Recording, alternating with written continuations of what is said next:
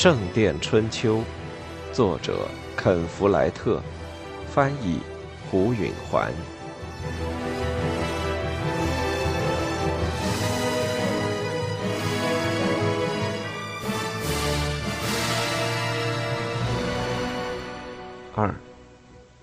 莲娜在韦勒姆找到一条船，她小时候随父亲渡海去法兰西，乘的是一艘诺曼战船。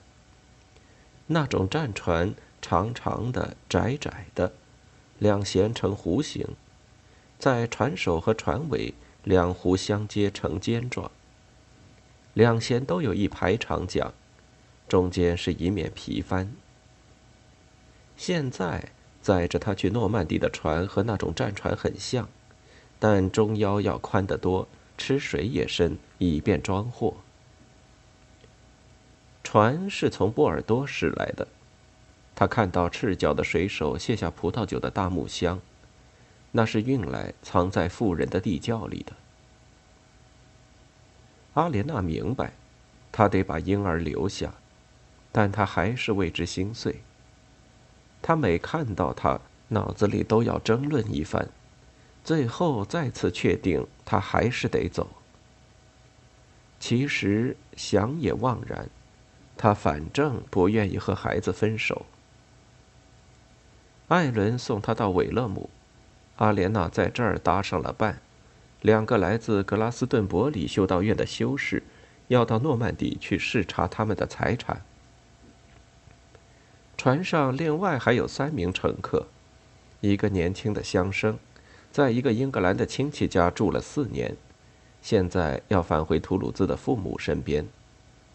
还有两名年轻的建筑匠，他们听说海峡那边的工钱更高，姑娘更漂亮。起航的那天上午，水手们往船上装沉重的科尼什锡锭，乘客们则在小酒馆里等待。那两名工匠喝了好几罐淡啤酒，却毫无醉意。阿莲娜紧抱着婴儿，暗自流泪。船终于要离岸了。阿莲娜在夏陵买的那匹壮实的灰色母马，从来没见过大海，不肯上跳板。多亏那乡绅和两名工匠热心帮忙，才总算把马弄上了船。阿莲娜把婴儿交给艾伦时，泪眼模糊。艾伦接过孩子，却说：“你不该这样走的，我给你出错了主意。”阿莲娜哭得更厉害了，可是那儿有杰克，她抽噎着说：“我不能没有杰克自己过日子。我知道的，我得去找他。”哦，对，艾伦说：“我不是让你放弃这次外出，可是你不该把孩子留下，把他带着吧。”阿莲娜感激不尽的泪如泉涌，她哭得更厉害了。你当真认为？他会好好的吗？他这一路随你骑马，可高兴呢。其余的路途也一样，不过再长些罢了。而且他不太喜欢吃羊奶。船长说：“上船了，女士们，潮水到了。”阿莲娜又把孩子接过来，还亲吻了艾伦。谢谢你，我太高兴了。祝你好运，艾伦说。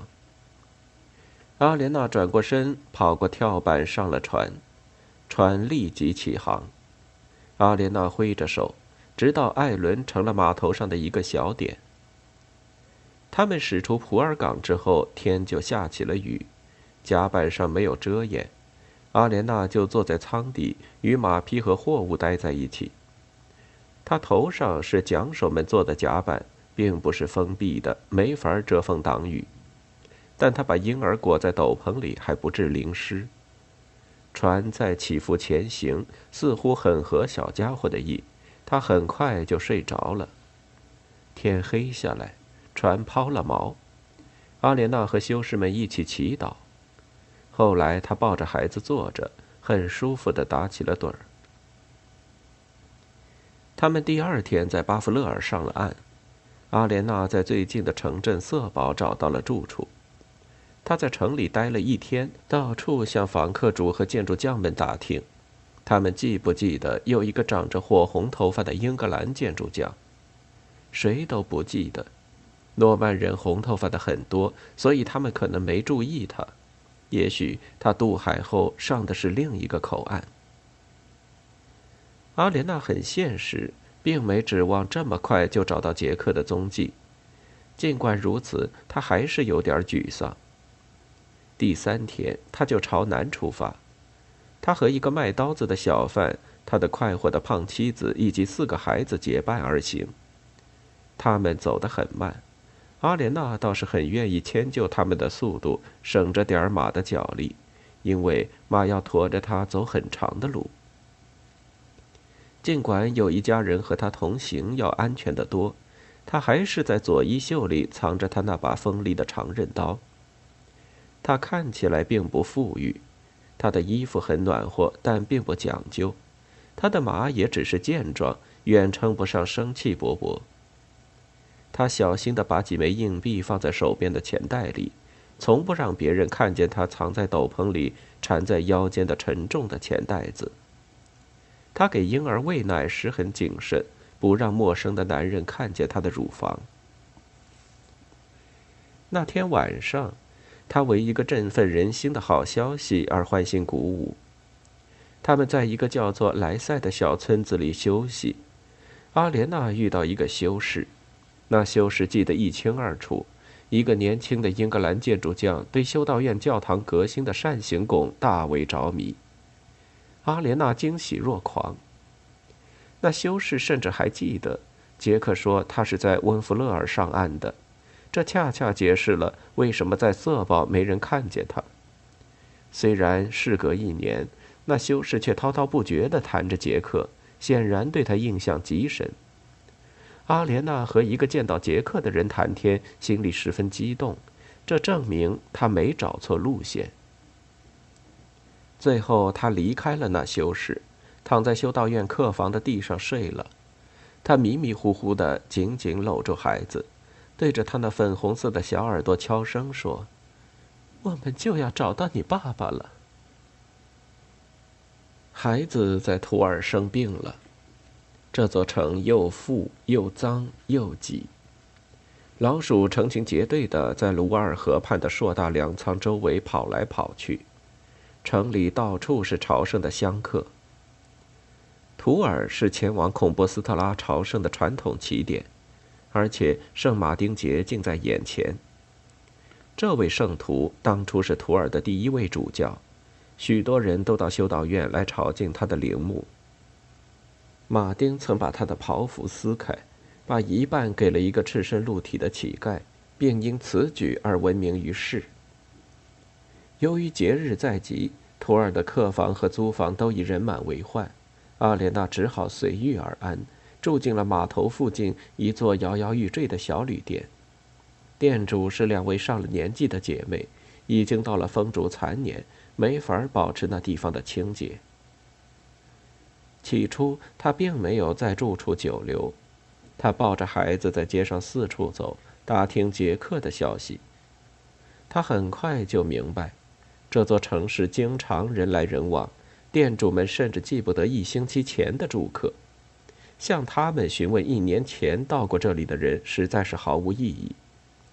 然而，他还是在每一处建筑工地停下来，问人们是不是雇过一个叫做杰克的红头发的英格兰年轻建筑匠。谁也没有雇过。他失望了。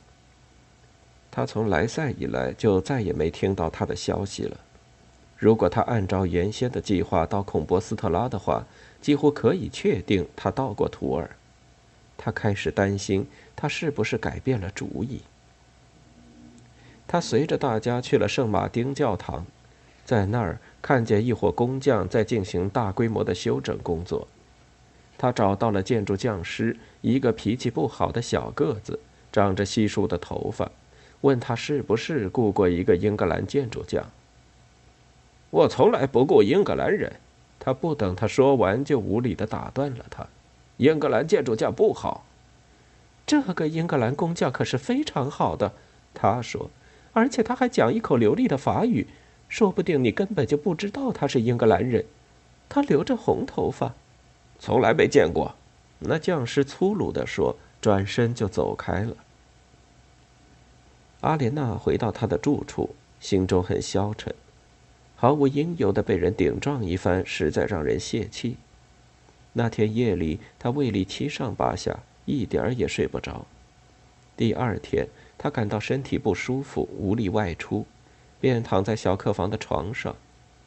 从窗子飘来河水的臭味。从楼下传来醉酒、呕吐和做饭油腻的气味。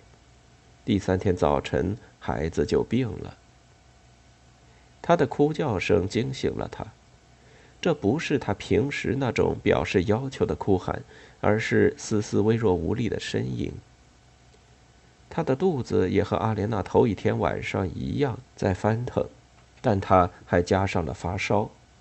他平日里那双精神十足的蓝眼睛无精打采地紧闭着，两只小手握成拳头。他的皮肤红肿，拍起了小水泡。他以前从来没生过病，阿莲娜不知如何是好。他给他喂奶，他如饥似渴地猛嘬了一阵子，就又哭起来，然后再吸奶。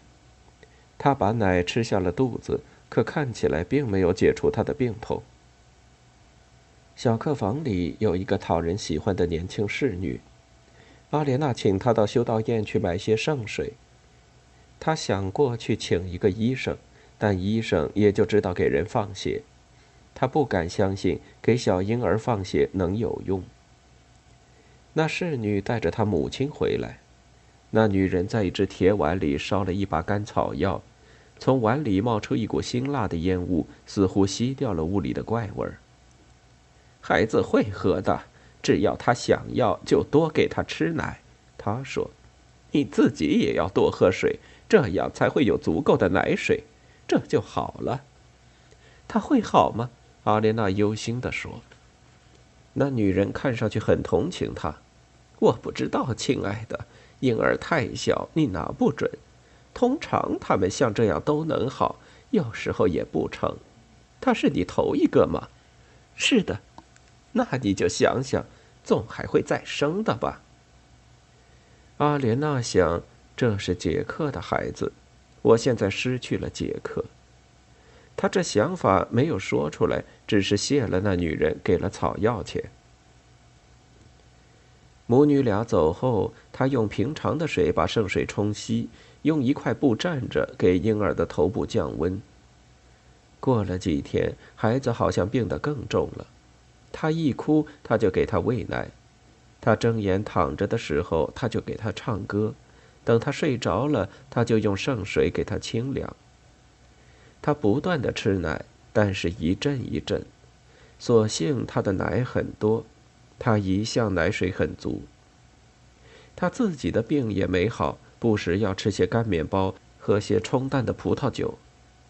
时间一点点过去，他对住的屋子不满起来。光秃秃、沾满蝇屎的墙壁，粗木地板，透风的门和狭小的窗户。屋里实际上只有几件家具：摇摇晃晃的床，一个三条腿的凳子，一个挂衣架和一盏落地烛台，上面本有三个烛叉，但只有一支蜡烛。天黑以后，那侍女进来，点着了蜡烛。她看了看婴儿。孩子躺在床上，挥舞着胳膊腿，哀哀的哭着。可怜的小家伙呀，他说：“他一点不明白，他怎么会这么不舒服。”阿莲娜从凳子上移到床上躺下来，他没有吹灭蜡烛，好随时看着孩子。整整一夜，他俩都是一阵阵的打盹儿。天快亮时，孩子的呼吸变轻了。也不再哭叫扭动了。阿莲娜默默的哭起来，她失去了杰克的踪迹，她的孩子也要死在这儿了。她在客店里举目无亲，这座城市又远离家乡。不会再有一个杰克，他也不会再有孩子。或许他也会死，那样倒也好。天亮以后，他吹熄了蜡烛，困乏的睡着了。楼下一个很响的声音把他突然惊醒。太阳已经高高升起，窗下的河边一派繁忙喧闹，孩子一动也不动，面孔终于平和了。他的心吓得发冷，他摸了摸他的胸口，既不烫也不凉，他紧张的透不过气来。接着，他深深的吐了口气，睁开了眼睛。阿莲娜松心的都要晕过去了。他一把抱起他，紧紧按在胸前。孩子放声大哭。他又好了，他知道，他的温度恢复了正常，也不再没精神了。他把他凑到胸前，他贪心的使劲儿嘬着奶。他不再吃上两口就扭过脸去，而是不停的吃着，吸干一个乳房，又吸另一个，然后满意的沉沉睡去。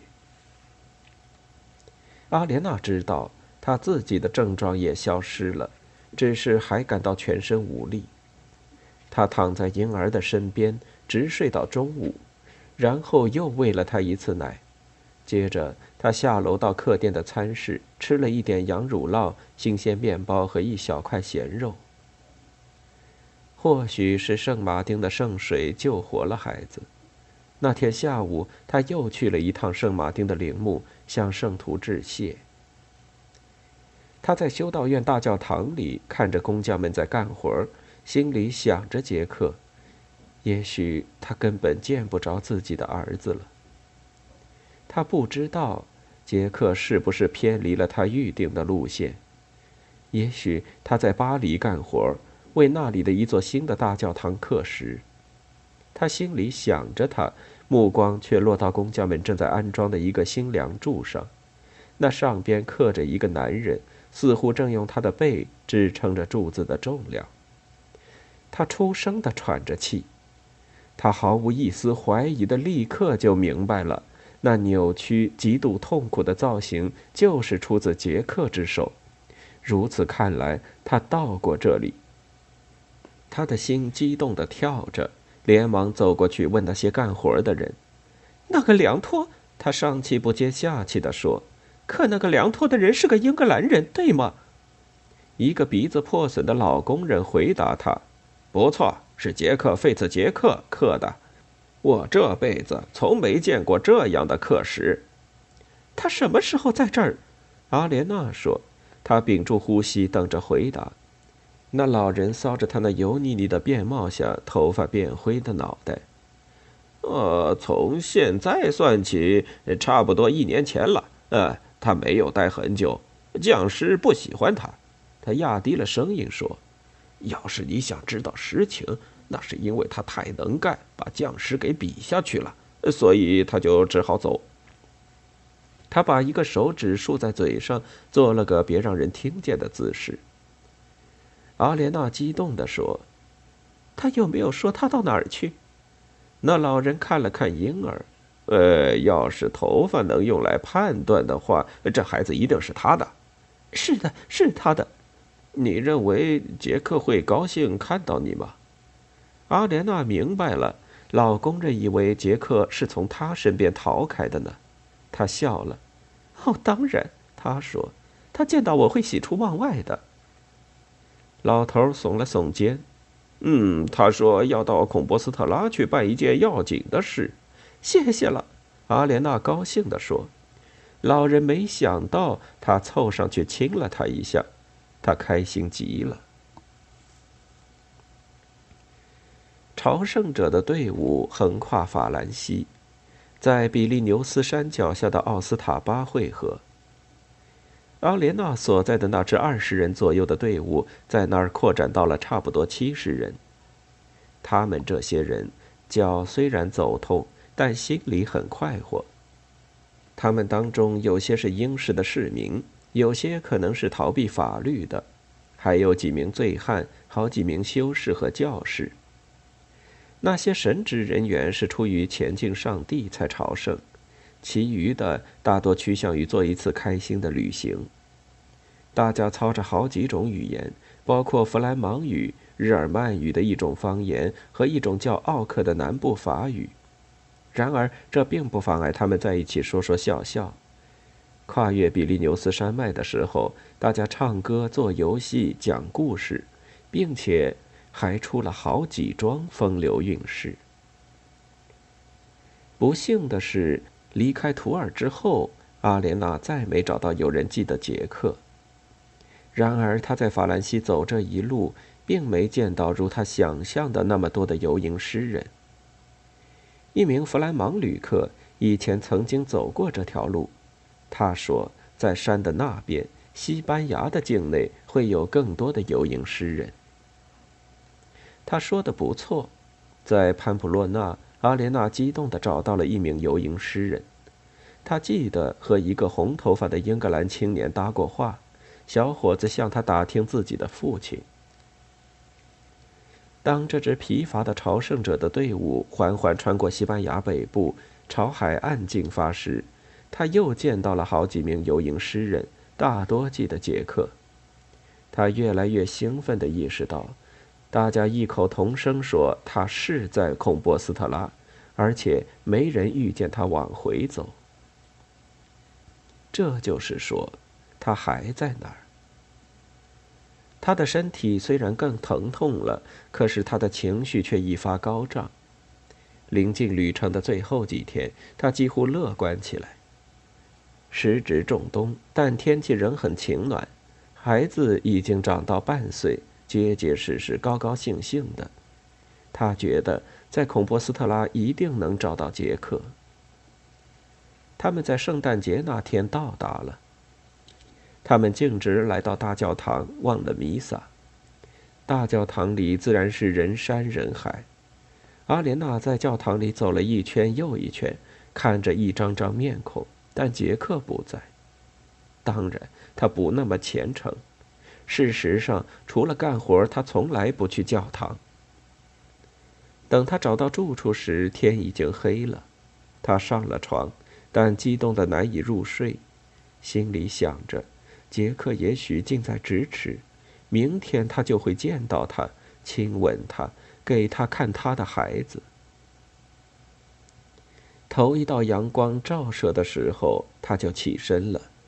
小家伙感觉到了他的不安，吃起奶来也很烦躁，用牙床咬着他的奶头。他匆匆给他洗了一把，就抱着他出去了。他走在布满灰尘的街道上，在每一个拐角都盼望着能看到杰克。他看到他时会多么惊喜。然而他在街上没看到他。于是便开始到租房子的地方去问。等人们开始上班以后，他又到各个工地去打听建筑工匠。